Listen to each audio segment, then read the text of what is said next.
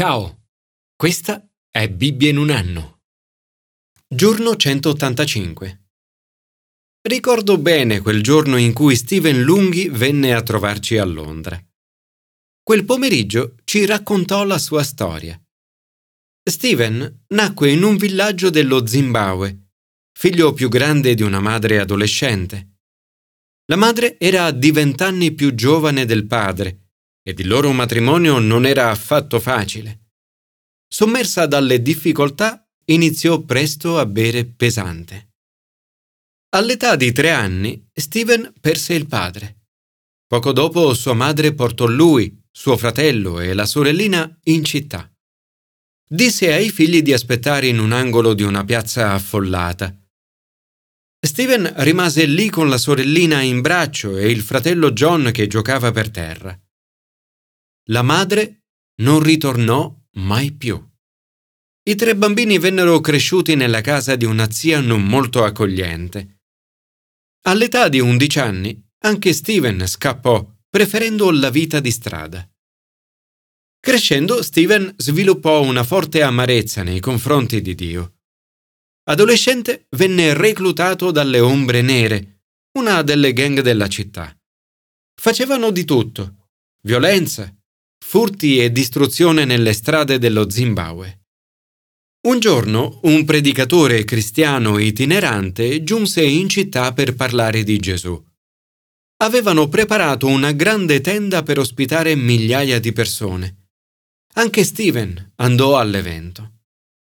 Con sé aveva una borsa piena di bombe. Voleva attaccare l'evento perché voleva attaccare Dio. Nell'attendere il momento più adatto per l'attacco, Shadrach Maloka, un predicatore sudafricano, salì sul palco e annunciò che lo Spirito Santo lo aveva avvertito che molti del pubblico sarebbero potuti morire da lì a poco senza Cristo. Stupite, le ombre nere pensarono che qualcuno fosse a conoscenza del loro piano. Steven Lunghi rimase scioccato dalle parole di quel predicatore. In ognuno dei brani di oggi leggeremo di attacchi di vario tipo e come Dio trasforma l'opposizione in opportunità. Commento ai sapienziali. La presenza di Dio. Quando nella vita affrontiamo difficoltà, opposizione e attacchi, non c'è niente di più confortante della presenza di Dio, del sapere che è con noi, che il suo volto ci sorride il popolo di Dio affronta abusi e derisioni da parte di vicini e nemici. Questi attacchi causano dolore e pane di lacrime. Tu ci nutri con pane di lacrime, ci fai bere lacrime in abbondanza. Qualunque sia la difficoltà che stai affrontando nella tua vita, Dio può trasformare l'opposizione in opportunità. Rivolgiti a Dio e grida a Lui con parole come in questo salmo. Signore, risveglia la tua potenza e vieni a salvarci. Fa splendere il tuo volto e noi saremo salvi. Commento al Nuovo Testamento. La protezione di Dio. Gustave Flaubert ha detto è possibile calcolare il valore di un uomo dal numero dei suoi nemici e l'importanza di un'opera d'arte da quanto male se ne parla. Il motivo per cui le persone nella Bibbia e nella Chiesa oggi sono così attaccate è perché il lavoro che svolgono è molto importante. Nella Bibbia ricevere attacchi non è così raro. Non lo è neppure nella vita di un cristiano. A volte si attraversano periodi di relativa calma, ma gli attacchi sono sempre dietro l'angolo e quasi inevitabili. La bella notizia è che Dio ha sempre il controllo. Come abbiamo visto alla fine del brano di ieri, il Signore dice a Paolo, Coraggio! Come hai testimoniato a Gerusalemme le cose che mi riguardano, così è necessario che tu dia testimonianza anche a Roma. Sebbene secondo la legge romana non ci fosse nulla per cui meritasse di essere imprigionato, Paolo si trova in custodia. I suoi nemici sono determinati ad ucciderlo e hanno un piano per farlo. Un piano che, come spesso accade, si basa su menzogna ed inganno. Tutti i personaggi che attaccano Paolo sono doppi.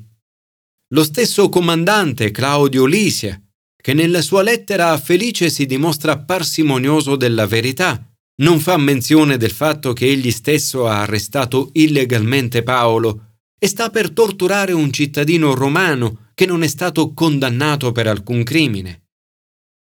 Ma Dio, nella sua provvidenza, protegge Paolo. Nel brano vediamo entrare una piccola parola ma potente. La parola ma. È scritto ma il figlio della sorella di Paolo venne a sapere dell'agguato. Si recò alla fortezza, entrò e informò Paolo. Il nipote di Paolo lo avverte del complotto e Paolo fa in modo che il comandante ne sia informato, così da disporre della giusta protezione lungo il suo viaggio. Dio protegge Paolo. Dio sembra usare una combinazione tra il nipote di Paolo, l'ingegno di Paolo e un comandante romano. La provvidenza e la protezione di Dio a volte arrivano attraverso coloro che non sono cristiani. Paolo viene salvato dal processo con una lettera di spiegazioni da parte del comandante. Dio però non interviene per salvare completamente Paolo, che rimane agli arresti.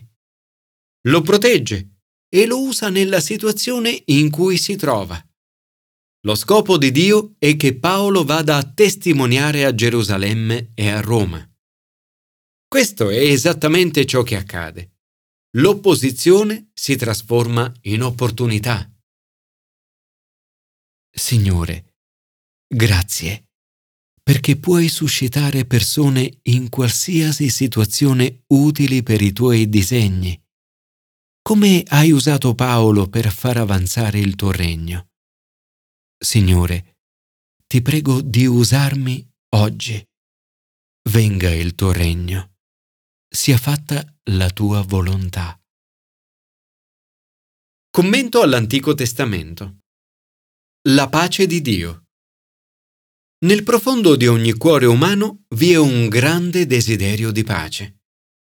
In questo brano il popolo di Dio sta attraversando un periodo estremamente difficile. Ioram, re di Giuda, compie ciò che è male agli occhi del Signore. Lo stesso fa Acazia. Anche lui compie ciò che è male agli occhi del Signore. Ma in mezzo a tutto questo troviamo un raggio di speranza. Jehu, figlio di Giosafat, viene unto re da Eliseo. Il giovane profeta versa olio sul capo di Jehu e proclama Così dice il Signore, Dio di Israele. Ti ungo re sul popolo del Signore, su Israele. È interessante notare che i compagni di Jehu considerano il profeta un pazzo. Più tardi Jehu stesso viene visto guidare il suo carro all'impazzata. Jehu inizia a eseguire le sue istruzioni e Joram manda dei messaggeri a chiedergli per tre volte Tutto bene? Jehu risponde Come può andare tutto bene fin quando durano le prostituzioni di Jezabele, tua madre, e le sue numerose magie? La stessa Jezabele rivolge lui la stessa domanda. Tutto bene? La risposta è no. Jezabele viene uccisa in modo orribile, adempiendo della profezia che Eli aveva fatto. Sono giorni di male, morte e divisione. La dichiarazione di Jehu che non ci può essere pace finché la malvagità di Jezabele continua in Israele ci ricorda che la vera pace si può trovare solo in Dio. L'agitazione di questi brani ci ricorda che Dio vuole portare salvezza e pace e per questo avrà bisogno di Gesù. Gesù ha detto vi lascio la pace, vi do la mia pace. La Chiesa primitiva predicava la pace per mezzo di Gesù Cristo. San Paolo scrive, Noi siamo in pace con Dio per mezzo del Signore nostro Gesù Cristo. Lo Spirito tende alla vita e alla pace. Egli inizia molte delle sue lettere con Grazia a voi e pace. Tornando alla storia di Stephen Lunghi, le parole di quel predicatore lo convinsero dei suoi peccati e lo portarono all'incontro con Gesù. Sperimentò la presenza di Dio e sentì parlare della grazia e della pace di Dio. Steven si avvicinò al palco barcollando, si aggrappò ai piedi del predicatore e cominciò a piangere. Quella sera divenne un discepolo di Gesù Cristo. Il mattino seguente si presentò alla stazione di polizia locale e confessò i suoi crimini. Il sergente guardò il lungo foglio d'accusa, ascoltò la sua storia e lo rilasciò. Salendo su un autobus con i pendolari del mattino, Steven si sentì così felice che fu costretto a raccontare la buona notizia agli altri passeggeri. Ma non si fermò lì. Diventò lui stesso un missionario a tempo pieno e trascorse la sua vita raccontando agli altri di Gesù. Alcuni anni fa, in occasione di un evento, un'anziana signora si presentò a lui. Diceva di voler seguire Gesù. Quella donna era sua madre colei che lo aveva abbandonato tanti anni prima. La presenza, la protezione e la pace di Dio sono una combinazione potente. Come lo stesso Stephen disse, poiché mi considero un miracolo della grazia di Dio, credo che il potere di Gesù Cristo di salvare i peccatori esista ancora. Se ha cambiato me, può cambiare chiunque. Nel mezzo degli attacchi, sia da parte dei vicini che dei nemici o delle autorità, possiamo sempre trovare pace, sapendo che Dio ha il controllo degli eventi e della storia e trasforma l'opposizione in opportunità. Signore, oggi non voglio preoccuparmi per nulla e in ogni circostanza presentarti le mie richieste con suppliche e ringraziamenti.